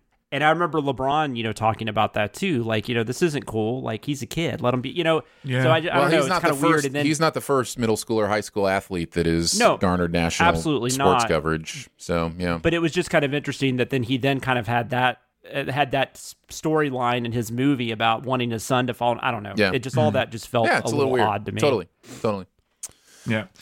Um, I think that was all I had other than the virtual skip voice, um, the synth that came in on that. I want a whole video nice. of yeah. the narrator's voice yeah. in that. That was totally. awesome. Um, yeah. Yeah. Good stuff. Great stuff, uh, this week. And, uh, let's, let's move into Keeping Tabs. Enjoy all your favorite sports like never before at BetMGM. Sign up using code Buckeye and receive up to fifteen hundred dollars back in bonus bets if you don't win your first bet. When you register with BetMGM, you'll get instant access to a variety of parlay selection features, live betting options, and the best daily promotions in the business. And with BetMGM at your fingertips, every play and every game matters more than ever. Place your money line, prop, or parlay bets with the king of sportsbooks today. Sign up using code Buckeye and receive up to fifteen hundred dollars back in bonus bets if you don't win your first bet. BetMGM and GameSense remind you to play responsibly, twenty-one plus and present in Ohio, subject to eligibility requirements. Rewards are non-withdrawable bonus bets that expire in seven days. Gambling problem? Call one eight hundred gambler in partnership with M G M Northfield Park.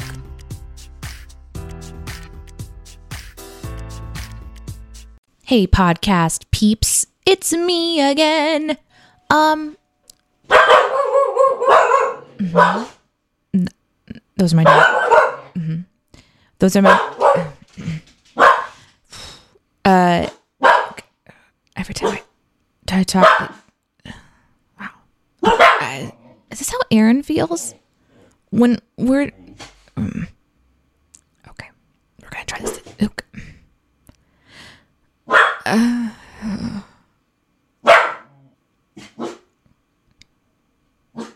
I just wanted to tell you about the survey again, which is at cinemasins dot com slash B T S. So go fill it out. The internet is a communications tool used the world over where people can come together to bitch about movies and share pornography with one another. Ha ha! Oh, jeez. This is the most public yet of my many humiliations. All right, we're going to take a look at some of the stuff from putting together the content for this week, and by we, I mean I. This is uh, this is we're going to look at one of the things. Keeping tab segment is what we're talking about today.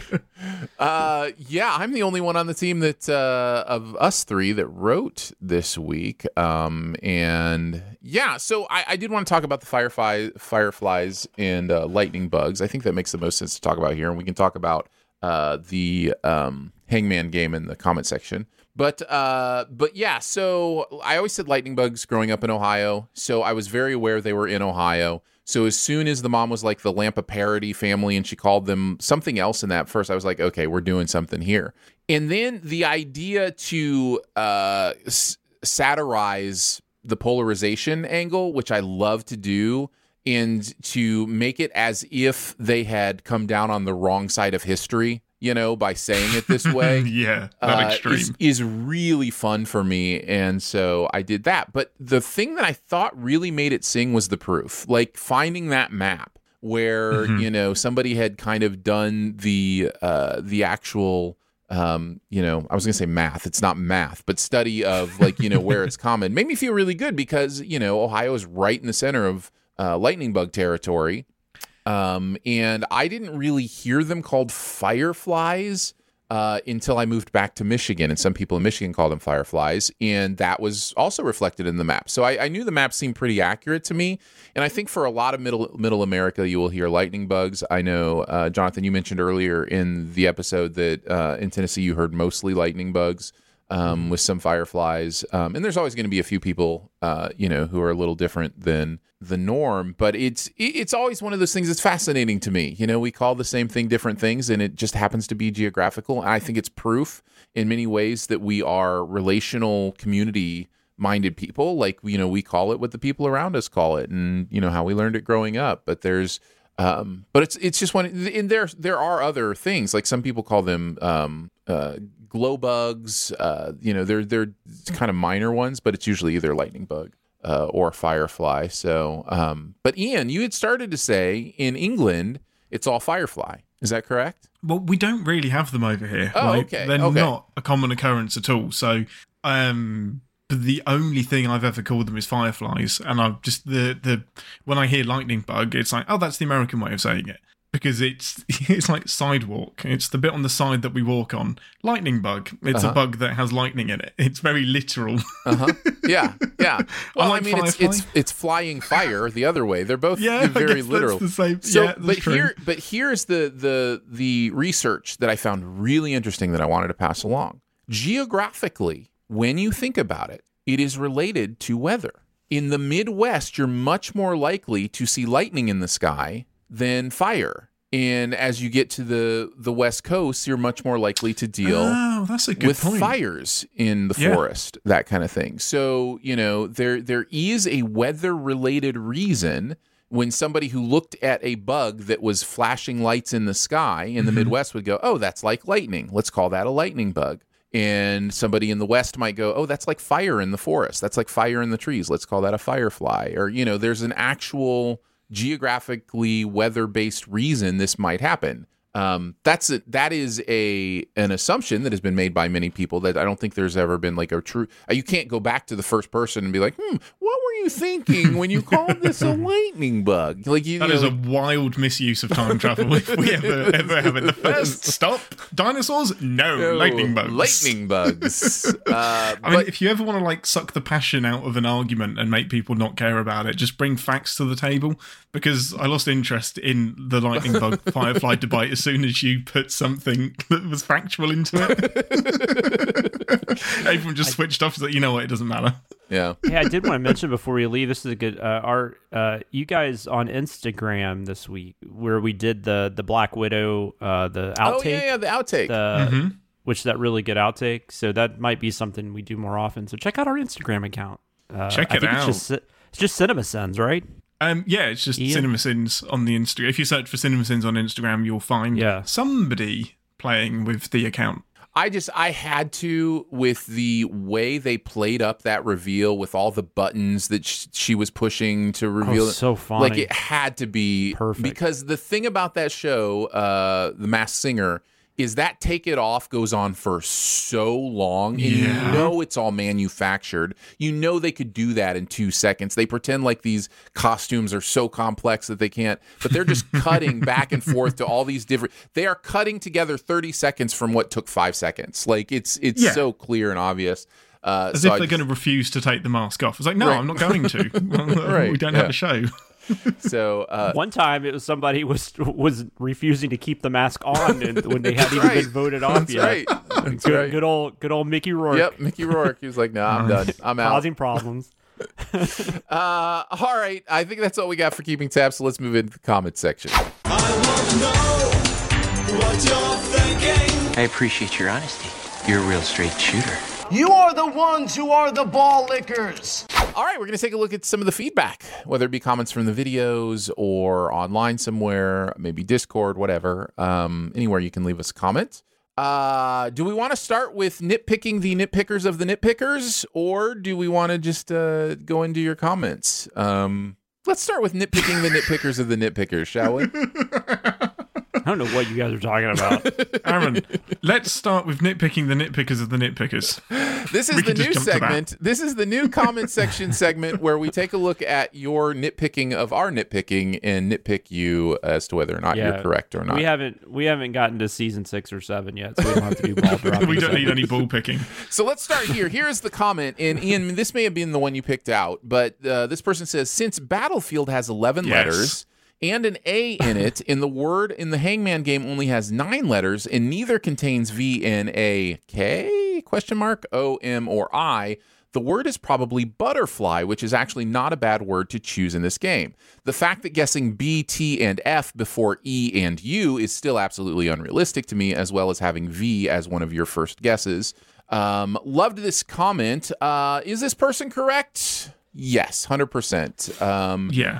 I, uh, I did not know that was an A. Uh, when I was reviewing this, I zoomed in as much as I could on my screen, and I could not tell that was an A. In the video, it does look like somebody guessed an A. Like, it looks clearer that there is an A down below. That is the reason um, that I just stuck with the battle stuff. Otherwise, I probably would have changed it or found butterfly or whatever. But um, mm-hmm. on, on my copy, I couldn't tell that they had already guessed A. In fact, I could only read the V and the N uh, on my copy. So... Um, So, yeah, I think they are absolutely correct on that, and butterfly is probably the answer. The other possible answer um, could have been bottle fed, um, which uh, which Danae and I actually talked about in the, the process. She was like, I thought it was bottle fed. And I was like, well, yeah, that makes sense. Random. That's, that's why you It thought. Could have been Bittleford or um, a bottle front or just any other amount batter, of consonants you want to stick in there. I also, oh, no, it could be batter. I also don't know that it's clear that it only has nine letters. I think the letters could go on beyond what we see uh, Possibly, on the screen. Yeah. So, um, but uh, but yes, overall, I think that nitpicker was correct to nitpick us. Yeah, on and that, that came from Yannick Weil or Yannick Weil. Nicely done. But yeah, Nicely that's done. That's what I had. It was um, really good. They uh, had to pause there for a long time to do the math on that. I love it. Uh, okay, next nitpicking the nitpickers of the nitpickers. Uh, this came up quite a bit. Tony Stark is wearing a suit that can fly and is a tank. He could have flown away from the zombies. How is Tony Stark a zombie? What do we think? Agree or disagree with this nitpicker? Um, is there a way? I mean, if he, you know, if... I mean, if he was in company with his with his buddies or something, he could have had his helmet off or down. That's I what mean. I was gonna say. Yeah, I like the idea that Iron Man is always in an Iron Man suit is yeah. kind of, I think, the faulty uh, premise here. Um, but I, mm. I, if the show had had a little more time, maybe it does show us more how because right. we just see Captain America. Well, we see, I guess, we see Ant-Man, and then we see Captain America, and then and then now everybody, you know, a lot of people are yeah. Except for, like, Happy and Spider-Man and whatnot. There's a really famous adventure in the comics where Tony gets stuck inside the suit um, for an extended period of time, and Ant-Man has to fly into it through the circuitry to get mm-hmm. inside and kind of microscopically fix the suit and to free him. Mm-hmm. So he can get in there. It doesn't matter whether it's open, closed, or whatever. Ant-Man can still penetrate the suit. Yeah. I, and I think we do a good job in the video of saying we do have sins about how are superheroes, be, you know, getting, you know, bit by zombies. Like, we do kind of yeah. generally address it, even if we don't specifically go with the Iron Man route. But there were a lot of people in the comments were like, Iron Man shouldn't be a zombie. Iron Man shouldn't be a zombie. Iron Man. And it was like, well, I mean, you know, as much yeah. as any of them, I guess. So yeah, that'd yeah. be like what, what Thor. I mean, like, I, I, yeah, I don't know. Of all the people to pick on, as like he's a billionaire playboy philanthropist, that's all he has. Thor is an alien. Why did it work? Uh, and finally, another one that popped up quite a bit, Spider-Man's traction in his adult footy pajama costume. Uh, a lot of people being like, well, Spider-Man has traction. Uh, no matter what he's wearing, and I don't know. I'm not a I'm not a comic book guy. Is the the traction that Spider-Man has, isn't it based in his actual skin or the suit that he's made? So wouldn't the suit matter? Yeah, it depends. So sometimes all of his web powers are purely mechanical, um, and then sometimes it's the spider bite or a variation yeah, he, of the both. But I think he's always been able to, the web thing, yeah, but I think he's always been able to stick to, like, surfaces and stuff. Yeah. I, don't, I don't think that's ever changed. No. I think that's always been a I thing. I kind of agree with the comments. Why wouldn't he make super adhesive shoes on his... If he does a lot of climbing and web slinging and whatnot, why isn't... That probably would be a standard. Yeah, yeah. So we're going to go with we're gonna go with uh, green on this one? Well, and he could... And he Kinda? could still step on a nail or I something. We can go I mean, with green God. on this one. Yeah, I think I think we can go with green on this one. The the traction probably wouldn't be a problem for Spider-Man. Um, All right, let's republish the video. Two greens and a red. Uh, did you guys have any uh, any comments you wanted to mention? Did you, Ian? Did you uh, have anything beyond the the uh, butterfly? My last one was uh, from da, da, da, da, da, uh, Blanco eight by eight. Timon from The Lion King says fireflies. Mater from Cars says lightning bugs. With no further clarification, as if that is the final say is, in the argument. That is canon, like, right there. That's that the is final canon. Say. I don't, I don't know which side you fall down on based on that, but agreed. I can't disagree with you. uh, Jonathan, what about you? Uh, on Space Jam, my friend uh, Meme Lord, or as I call them, Meme Lord, uh-huh. uh, you know, showed back up, and uh, they said, "This movie doesn't make me feel like a kid again. It just reminds me that Bambi's mom never made it." Aww. I just, I thought that was that great. That is great. That is absolutely great. All right, let's move into Beyond the Sins. To infinity and beyond. Somewhere beyond my wild history. To boldly go where no man has gone before. We're each going to chat about something else from the pop culture world that we have seen recently. Um, I'll kick us off. I saw uh, The Harder They Fall on Netflix. Wanted to talk about that one a little bit.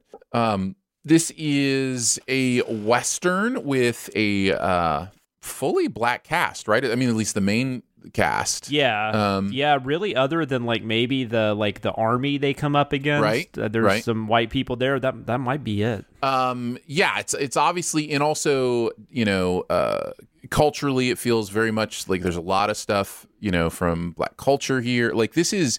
This is really interesting to me. It's obviously very purposeful, and I I, I really liked it. Um, I think it does get a little bit ponderous in the middle. There's there's some slowdowns uh, that that bring it down, and I think it um, it could have been shorter. I think they could have tightened it up quite a bit. But I thought when this movie was humming, it was humming, man. Mm-hmm. Like it was a lot of fun. The the opening and the close are just absolutely just.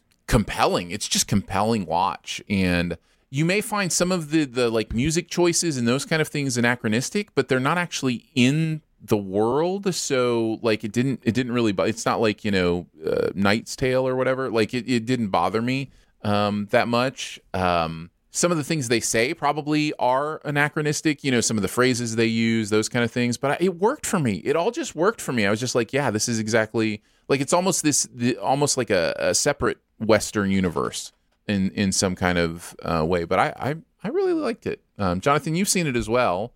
Um, what did you think? I did. I I, I liked it a lot. Um, I actually had it down, but I had a feeling you were going to talk about it, so oh. I had my backup. Nice. So we're good.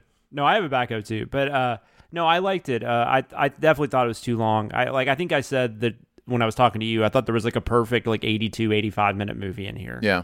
Uh, but it's still, when it's good, it's it's really good. So I mean, I I, I highly re- I still recommend it. Uh, Jonathan Majors is, I mean, the cast is amazing. Jonathan Majors has like one of my maybe all time favorite movie entrances uh, in this movie. Like his the way his character's introduced is just is classic.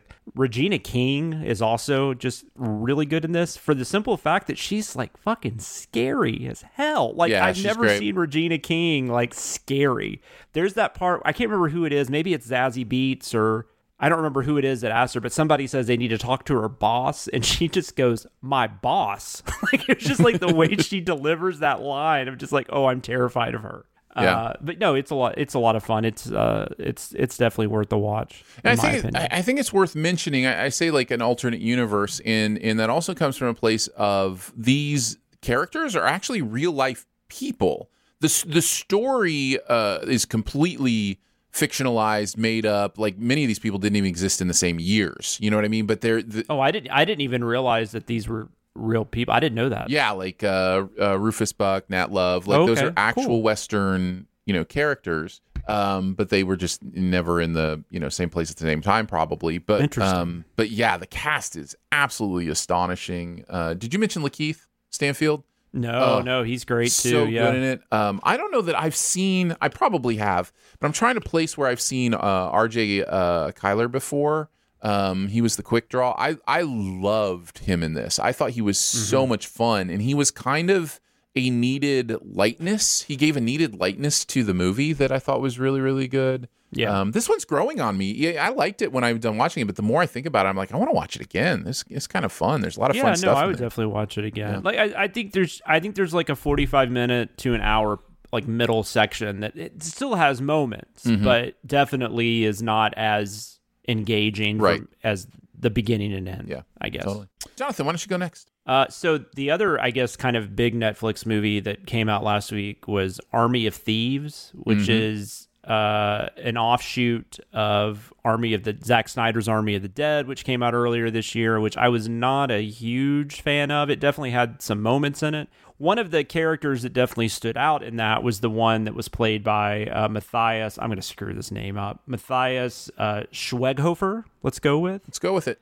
Uh, uh, I can't. I didn't write the character's name down, but anyways, but he plays like the the safe guy. Yeah, he plays the, the guy cracker, that's right? gonna break yeah. into the vault. He's it's Safecracker, and he's like got a pretty minor role in Army of the Dead, and he's funny, and you know he's he's kind of he's kind of quirky. He's like a little quirky, like German guy mm-hmm. or whatever, and a European guy, and um, so he actually uh, made this movie himself. He directed Army of Thieves, and he is the main character, and I guess he's a more well-known actor in Europe as opposed to America. That's kind of my understanding.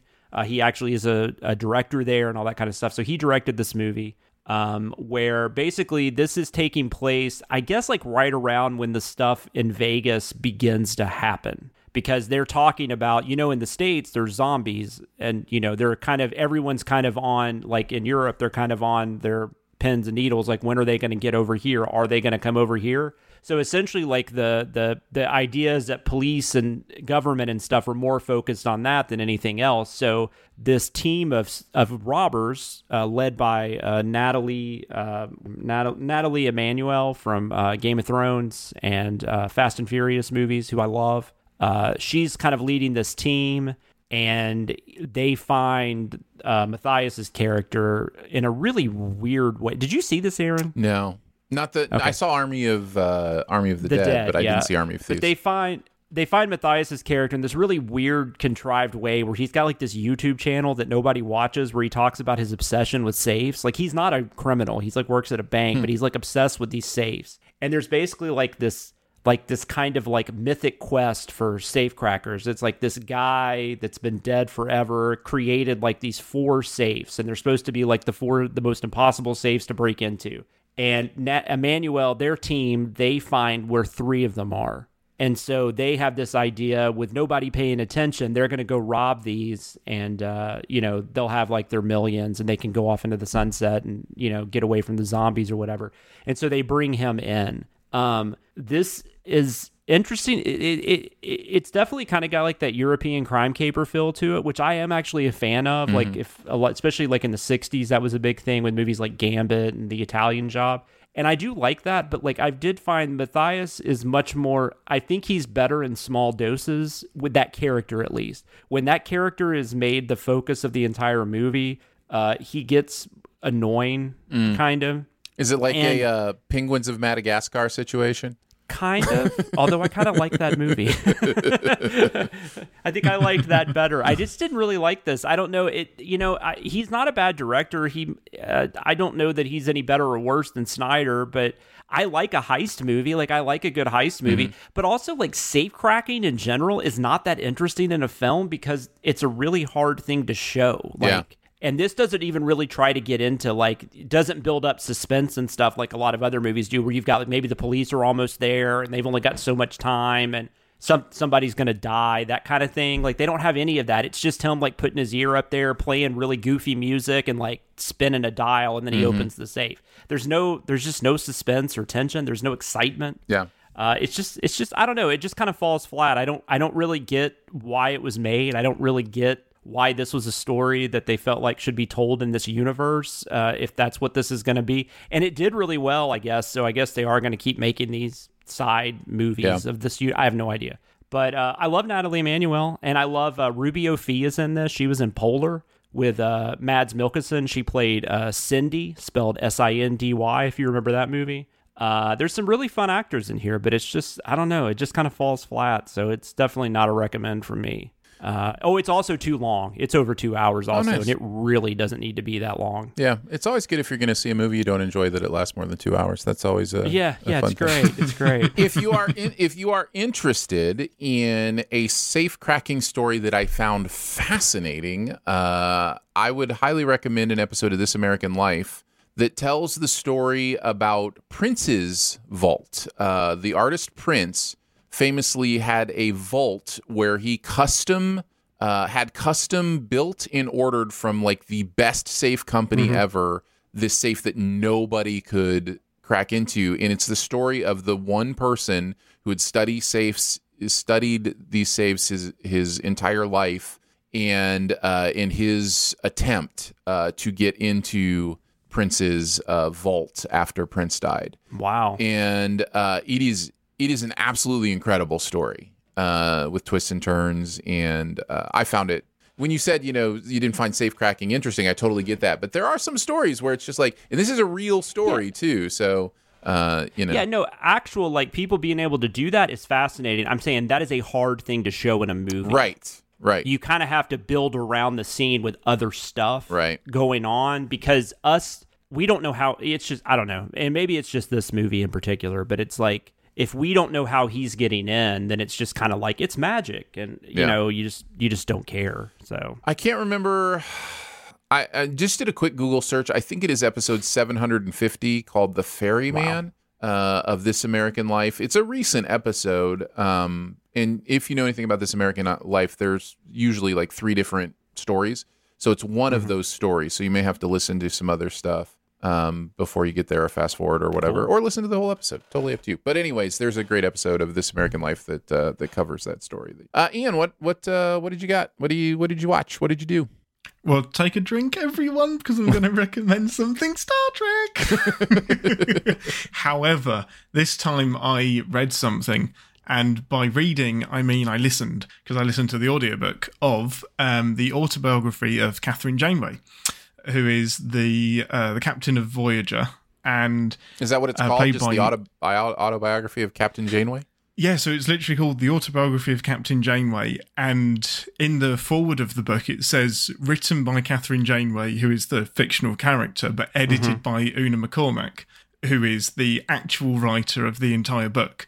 Um, the reason I specifically recommend the audiobook is that Kate Mulgrew, who plays Catherine Janeway, Very actually cool. reads the autobiography. So hearing it from her voice, inhabiting the character and going through all of this was A, a massive hit of nostalgia for Voyager, and B, gives you so, so much context that a captain's log just can't give you during the series. Mm-hmm. So that the captain's log is and basically a bit of exposition about how the captain yeah. might be feeling at the time, but you get this, to listen to that smoky voice of uh, Kate Mulgrew. She has too. An incredible voice. Um, so you get to know about um, her life growing up, um, the the stuff you wouldn't have known about in Voyager, um, and then kind of a bit of what happens in the decades after they they spoiler all get home um, for anyone that hasn't finished watching Voyager from fifteen years ago.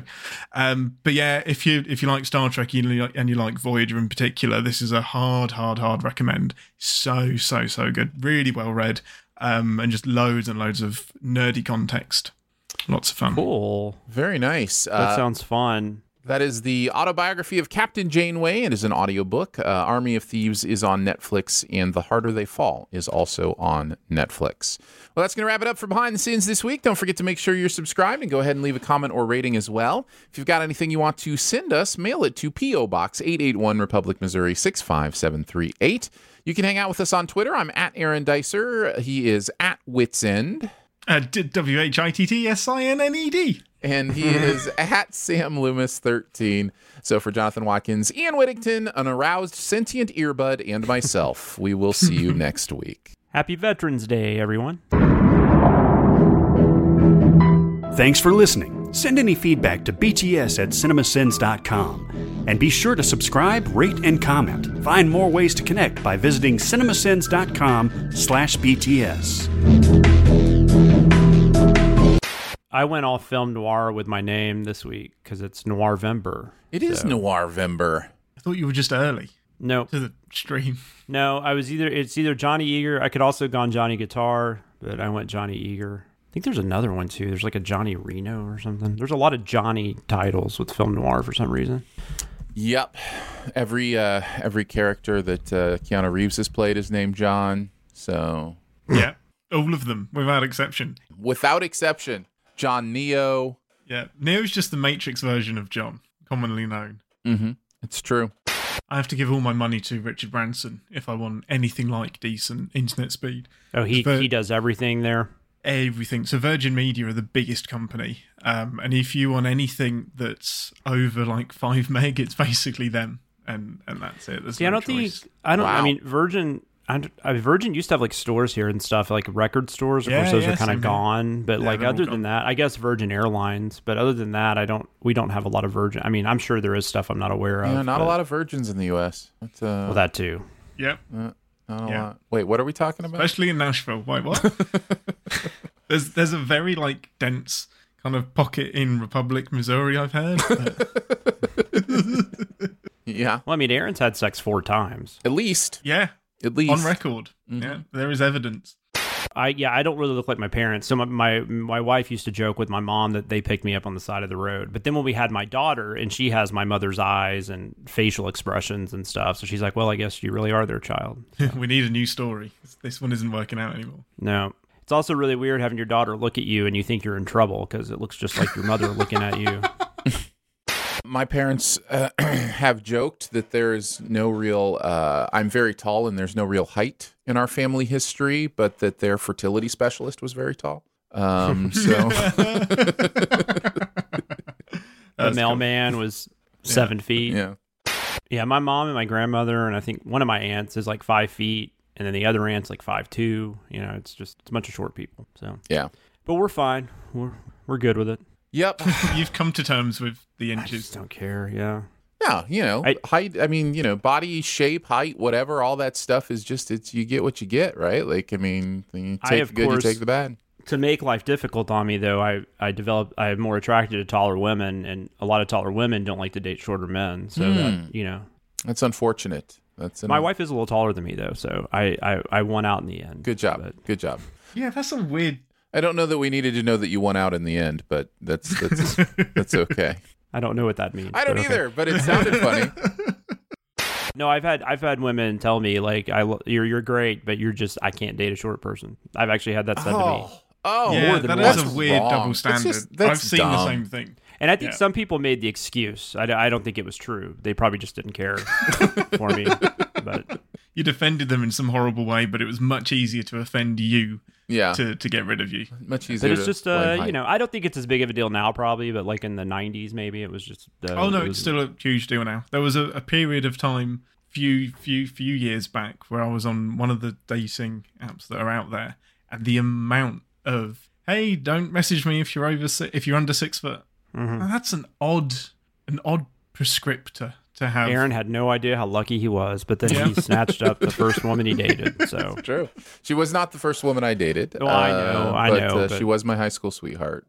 Yes, if you didn't know, Aaron was a Lothario, Romeo, whatever, for five years of his life. I was, I was, yeah, I was a, the kissing bandit. I was a kissing bandit. Yeah, I kissed a lot of girls. Um, But yeah, I, hopefully I, they all wanted the kiss. Uh, we don't. I Some hope of them so. It sure seemed they sure seemed into it.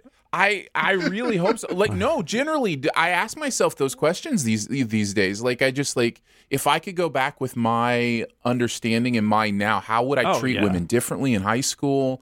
Um, and I I thought I was a gentleman. I still think I probably comparatively was to I, my generation. I, I'm gonna, but... I'm gonna go out on a long limb and say you were. I had one girlfriend uh, that I felt up. Uh, in high school that I went back uh, in a... It sounded so weird. I know. At forty-five, yeah, that I mean, just sounded it's, so it's weird. It's like when it's over consensual. The shirt or under the shirt, over, Aaron? Over the shirt.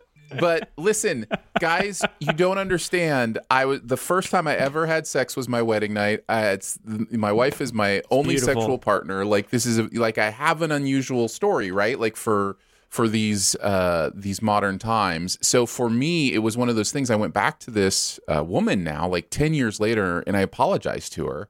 Uh, because I, you know, because I, I don't remember if there was consent or whatever, you know, and she looked at, that is at, the sweetest she thing. looked at me like I had lost my mind. Like yes, she, quite, right. I, quite rightly. Yes, absolutely. She looked at me like, are you being serious right now? Like, because you grabbed my boob when we were making out and you're like, apolog-. And I, I felt so small and I was just like, I guess I'll just live my life now. Like, I don't, like, it was such a weird experience.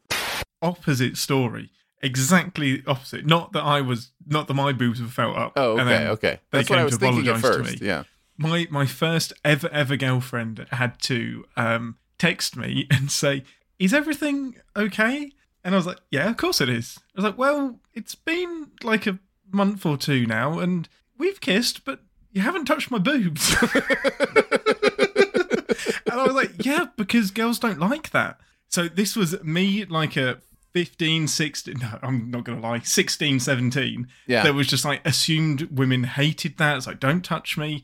Women are here to tolerate men, not the other way around. Because that's what you kind of see in Friends and on T V and everything at that age. Sure. Um, and she was just like, will you just hurry up and touch my boobs, please? I was like, I'm being a gentleman. Fuck being a gentleman. Get on the boobs.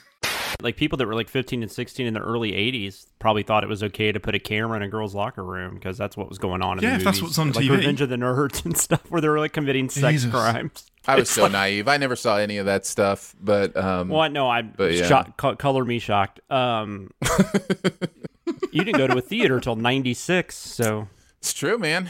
It's true. You watched a lot of movies. You just watched a lot of older yeah, stuff, which yeah. is which is just good. The sound turned all the way down. Yeah, and I had, like, you know, I, I still had, like, the friend who introduced me to porn, you know, had, a, like, his brother had a porn magazine or whatever, and I had the friend who had, you know, whatever, Hot Tub Ski School uh, on V H S or whatever, and was like, watch this, there's nice. naked that, people That probably in it. is a title, actually. No, I know exactly what it was. I just, it's it's slipping my mind, but it was it was definitely a... a sk- no, there's there's Hot Dog, the movie. Hot Dog, that's ski- what it was. It was Hot Dog. Yeah, and then there's also Ski School. Yeah, I think Hot Dog the movie, if I remember correctly, is Shannon Tweed, uh, the woman who eventually, I think she's with Gene Simmons now. That seems but, right. Uh, but she was on a lot of like in the nineties, a lot of like late night, like Cinemax, like softcore movies. Like she was kind of the softcore queen there for a minute. There's a scene at the beginning of the beginning of Hot Dog uh, where they co- they check into the ski resort or whatever. Yeah. And they're ringing the doorbell, but the, the woman who's supposed to be like, uh, you know, manning the check-in is in a hot tub. And so mm-hmm. she's, and I, I vividly remember this from whatever, eight, nine years old, you know, I was when I saw this. So she's naked in this hot tub. She stands up and completely nude, you know, goes and checks them in nude. And that's the joke, right? The fun at like there. Oh, this is the kind of place we're checking into, whatever. But as she gets out of the hot tub, a guy in a snorkel mask pops up out of the hot tub water. Mm-hmm. And I just remember, yeah. I just remember as like a, whatever, eight, nine year old going like, what's he doing under there? Like, why is, he doing why is he doing in there? Why is he snorkeling in this hot tub? And in my mind, I think I put together like he's doing something to her probably in her special area, but like I didn't know like anything. Like I was just like, what is this? Uh, but man, that is just, it's crazy how vivid that stuff locks into your brain when you're that young and ski trying to figure stuff out. Movies are like a very specific like subgenre. I'm going to see Eternals tomorrow with my wife and daughter, and other than I get to go see a movie with them, I just don't care. Like I'm just so like over not, it already. Yeah, like I feel like I've already seen it, even though I, like I said, I haven't been spoiled. I don't think anybody has spoiled anything. No. I've seen previews, but that's it. You know, that doesn't bother me. Yeah, but it's something had- about just everybody being so negative or even so positive sometimes is a problem. I can't explain it. No one's doing anything wrong. No. Um, I, I don't know people I follow that just give full on spoilers, but it's just something about the getting like that kind of. But doesn't it come? Even though that's probably like a hundred people, like in the grand scheme of things that are saying stuff that I'm seeing, you know, or even if it's a thousand people, that's still not very many. But it paints a picture, doesn't it? But it feels like it is, right? Is it probably... similar to many of the problems that come from social media that just result from mm. too much input, right? Like, we are hearing too many voices on everything. And the voices we hear are often the strongest voices because the algorithm, you know, throws exactly. those, uh, you know, those voices to the top. Um, and so it, it, whether it be politics or, uh, you know, uh, YouTube channels, satirical movie YouTube channels, or uh, or whether it be the Eternals, we feel like because we're in social media, uh, specifically Twitter, that's really the only social media that I'm inside of, that there are all these voices that have something to say, and they always say it very loudly and powerfully, and and it's like this I is just, correct. Yeah, this and is I the just only I just opinion. think I think that is the the issue is Maybe, you, yeah. you either have to create a huge armor for that kind of stuff where it's just like these voices are saying what they believe, but it doesn't, you know, I'm not, you know, letting it impact me, or you get off you get off social media, right? Like, I think there are people literally who don't engage in that world that live oh, yeah. an entirely different life than we do, right? It must be nice. I mean, we have that option, right? Don't we have yeah, that option? It's true. Yeah, yeah. No, I've considered I've considered getting off Twitter more uh, recently than I have before, and it's not a mental health thing for me. Like, I'm not. I don't feel like I'm I'm suffering for being yeah. there.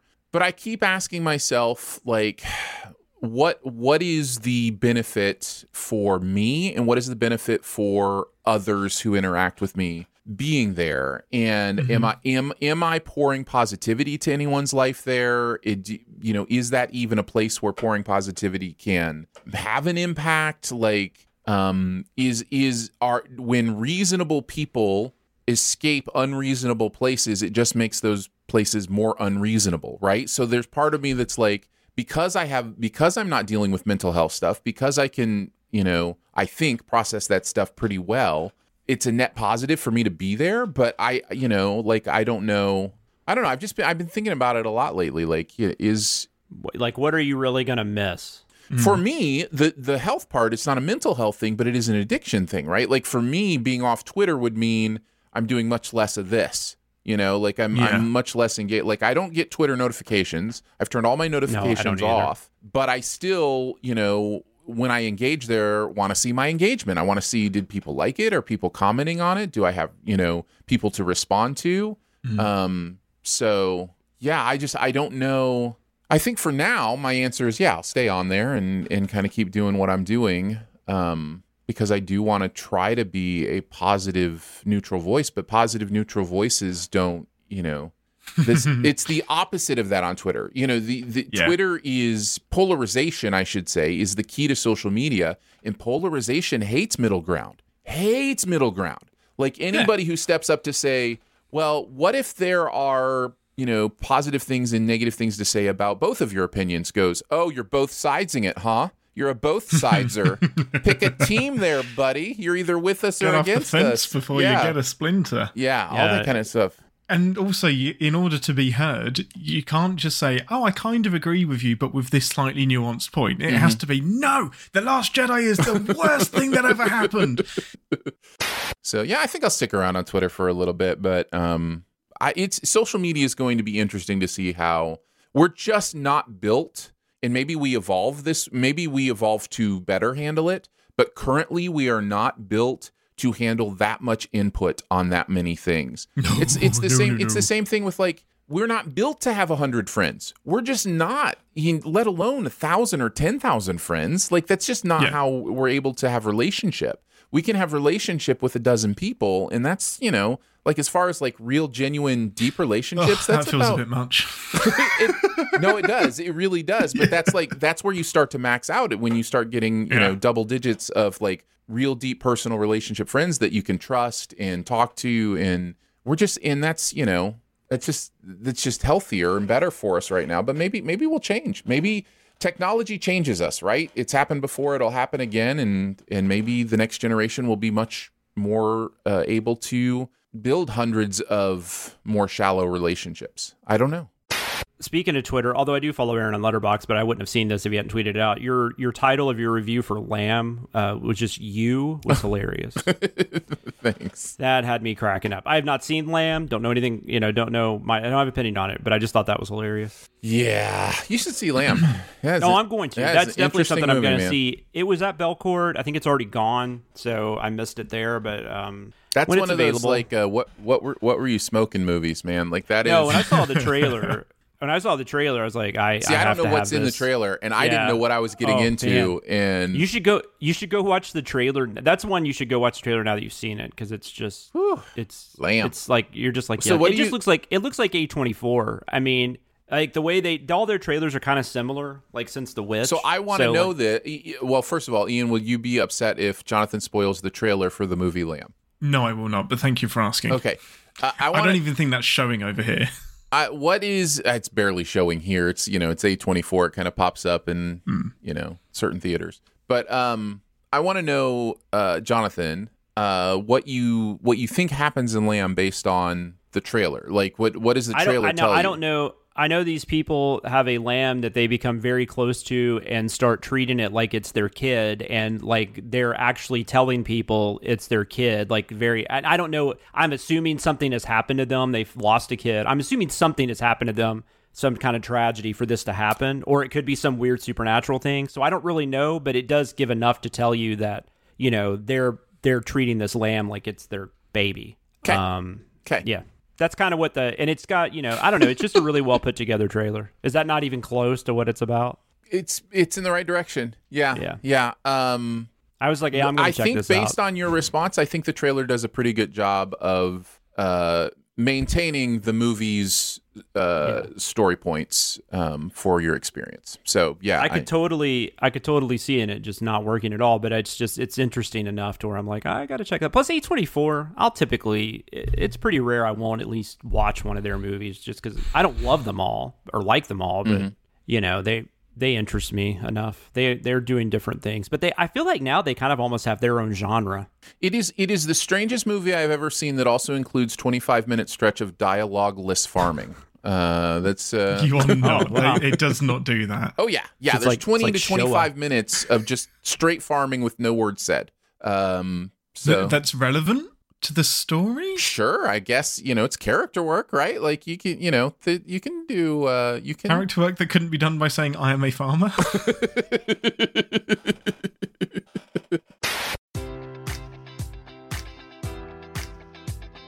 Enjoy all your favorite sports like never before at BetMGM. Sign up using code Buckeye and receive up to fifteen hundred dollars back in bonus bets if you don't win your first bet. When you register with BetMGM, you'll get instant access to a variety of parlay selection features, live betting options, and the best daily promotions in the business. And with BetMGM at your fingertips, every play and every game matters more than ever. Place your money line, prop, or parlay bets with the king of sportsbooks today. Sign up using code Buckeye and receive up to fifteen hundred dollars back in bonus bets if you don't win your first bet. BetMGM and GameSense remind you to play responsibly, twenty-one plus and present in Ohio, subject to eligibility requirements. Rewards are non-withdrawable bonus bets that expire in seven days. Gambling problem? Call one eight hundred gambler in partnership with M G M Northfield Park.